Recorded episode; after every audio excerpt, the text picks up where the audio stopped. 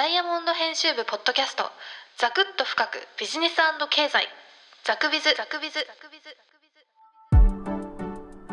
ダイヤモンド編集部ポッドキャストザクビズ。本日のテーマは日立です。2020年末になって日立の経営に動きがあるようです。海外の家電事業をトルコの家電メーカーに売却し合弁会社を作り海外の家電事業はそのトルコの家電メーカーとの合弁会社で進めていくようです。本日お話をお伺いするのはダイヤモンド編集部で日立を取材している千本木博文さんです。えー進行を担当するのはダイヤモンド編集部の私清水亮介です。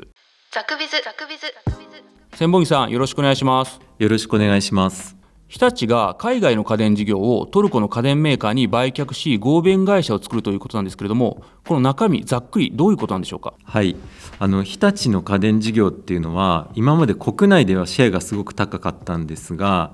海外の市場となると非常にシェアが低くて利益も低かったという課題がありました。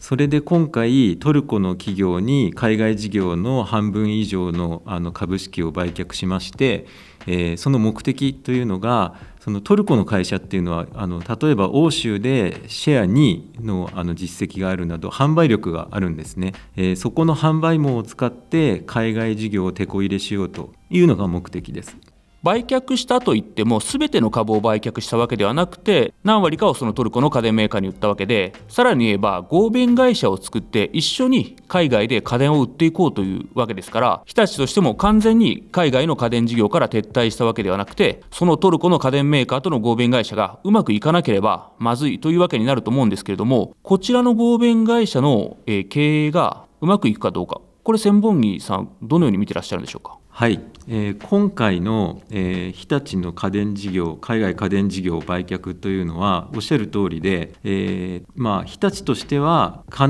ずしもそのネガティブな意味じゃなくてポジティブな売却だということをあの主張してます。で、まあまあ、先ほど言ったように海外事業でシェア高めるんだということなんですけどそれができるかどうかっていうのは私は懐疑的に見ています。えというのは、まあ、今回その日立がですねあの M&A a などで事業再編であの企業を新しく作る、えー今回は売却して作るという形ですけどその時はあの結構アグレッシブなことを今まで言ってきたんですね。例えば7000億円で、えースイスの充電メーカー ABB のあの配電部門を買った時なんかはこの企業価値を2倍にしますとかですねあの結構積極的に言ってたんですけど、えーそれが今回見通しを示せなかったというのが一つのあの大きな意味があると思っています。えーというのは先ほど清水さんおっしはいおっしゃったように、えー新しく作る海外の合弁会社の株式の日立は4割しかあの持っていないんですね。でつまり過半の6割はトルコの企業が握ることになるので、えー経営の主導権は向こうにあるという中で、えー日立の製品を売ってもらわなきゃいけないというあの主導権が向こうにあるということがあネックになるのかなと思います。つまり過去の買収では高い目標を発表したこともあったのに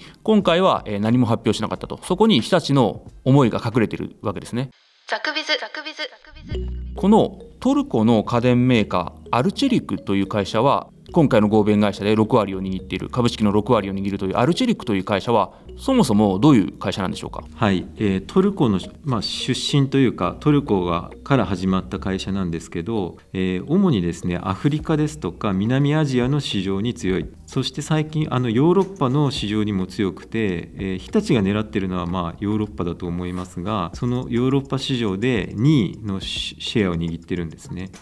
ただアルチェリックという会社はあの各国のブランド家電のブランドをですね買収してあの大きくなった会社なのですでにですねドイツの白物家電の老舗の高級ブランドを持ってるんですね。えーつまりハイブランドである日立とバッティングするあの既存のブランドがあるということなので、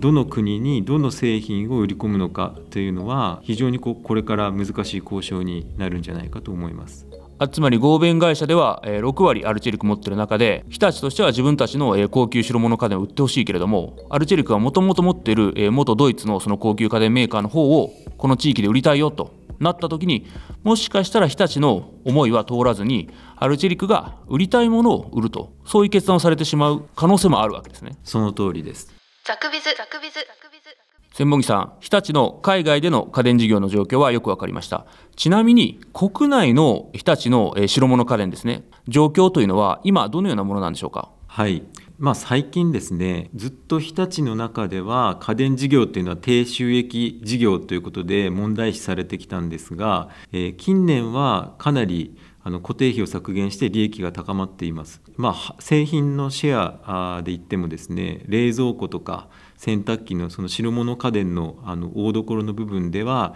えーパナソニックと首位を争うということで最大手の一つと言っていいかと思います。つまりそれほどまあ悪くない状況であるということですねそうですねただ今年その新型コロナウイルスの定額給付金1人10万円交付金があったおかげでそれで一時の風で収益改善しているっていう面も否めないのでこれからどうしていくのかっていうのは一つあの課題は引き続きあるという形ですね。さらにお伺いしたいのが、えー当然日立という会社は白物家電だけを作っている会社ではないわけですけれども、えそれ以外のものまで含めた事業全体では今日立がどういう状況にあるのかということと、まあ、東芝とかですねまあ、今、ライバルと言っていいのかわからないですけれども、まあ、一昔前までの感覚で言ったらあの、多くの方がライバルと捉えているような会社があるわけですけれども、そういったライバルと比べると、えーどういう状況になるのか、こちらも教えていただけないでしょうか。はいまあ、日立のライバルっていうと、まあ、従来からよく言われているのは東芝と三菱電機というあのいわゆる総合電機って言われてたものなんですけれども発電とか変電とかですねそういう電力会社に近い重たい電気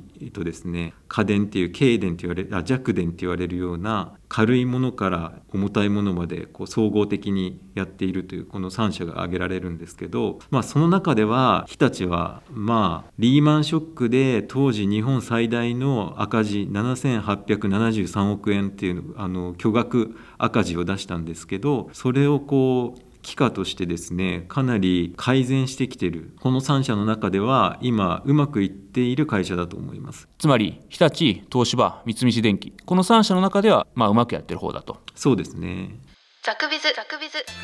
千本木さんが執筆した記事で2020年の12月22日にダイヤモンドオンラインに掲載されました日立次期社長レースが大詰め。日本勢 VS 欧州勢の熾烈な争い。この記事私大変興味深く読んだんですけれどもこの記事によりますとえー海外出身の方が日立の社長になる可能性があると。そうですね。あの日立はあ先ほど言ったようにリーマンショックの後の巨額赤字の後に積極的にこう M&A と、まあ、選択と集中ですね。事業の選択と集中でコア事業とノンコア事業で分けてですね。でコア事業はデジタル化のソリューション事業。でそれ以外の事業は売却していくということをしました。と同時にそのコア事業を補強するためにいろんな会社を海外の会社を買収したわけなんですけど次期社長候補は誰かといった時にはあの簡単に言うと今までの生え抜きの日本人の候補とあとは買収した会社の経営者主にまあ非日本人ですねがこう争うようなそういう構図になっています。え具体的に言いますとその日本勢と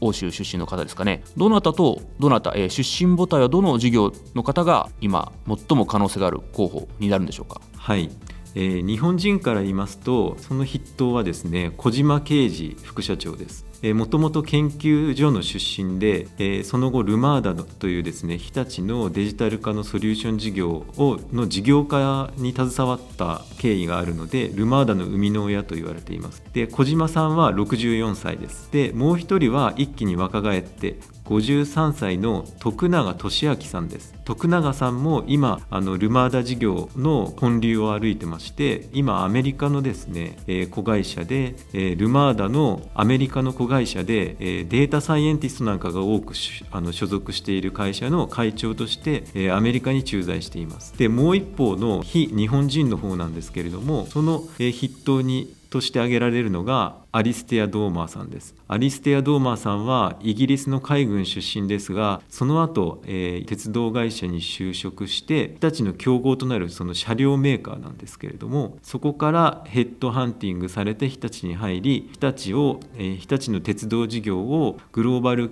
事業といえるほどの、えー海外でのああの存在感を高めたという実績があります。ちなみに千本木さんは「週刊ダイヤモンド」2020年12月26日号の総予測2021という特集の中で日立製作所の現在の社長ですね東原俊明さんにインタビューしてるかと思うんですけれども東原さんは後継者については何とおっしゃってるんでしょうか？えーインタビューで私が東原社長に外国人が日立の社長にななってなることはあるんですかというふうに聞いたところ東原社長はこう答えました、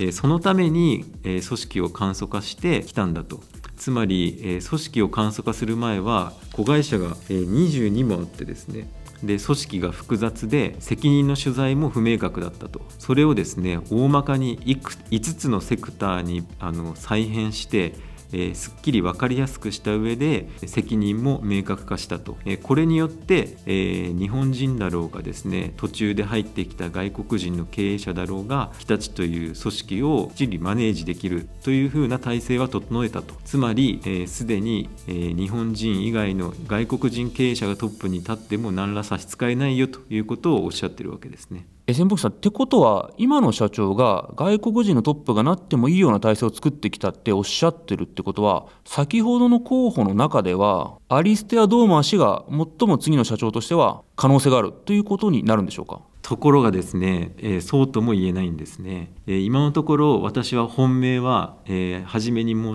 言った小島啓二さんだと見ています、えその理由はですね日立は今順調に利益が改善して前回の中期経営計画で初めて利益目標を達成したということで、え比較的順調なんですね。なのでここで非日本人の経営者をトップに据えるというショック療法を行う必然性があまりないのではないかなというのが理由です。また小島さんとアリステア・ドーマーさんが今背負っている、えー責任分野ですね。これを比較しても日立の関係者は小島さんの方が非常にこう負荷をかけられている難しい難題にトライさせられているというふうに見ていましてつまり社長就任前に、えーここで実績を上げろというふうに、えー東原社長や、え中西会長から命題を課されているというふうに見えるからです。なるほど。つまり小島さんの方がいろんな状況を見ると次の候補なのではないかというわけですね。そうですね。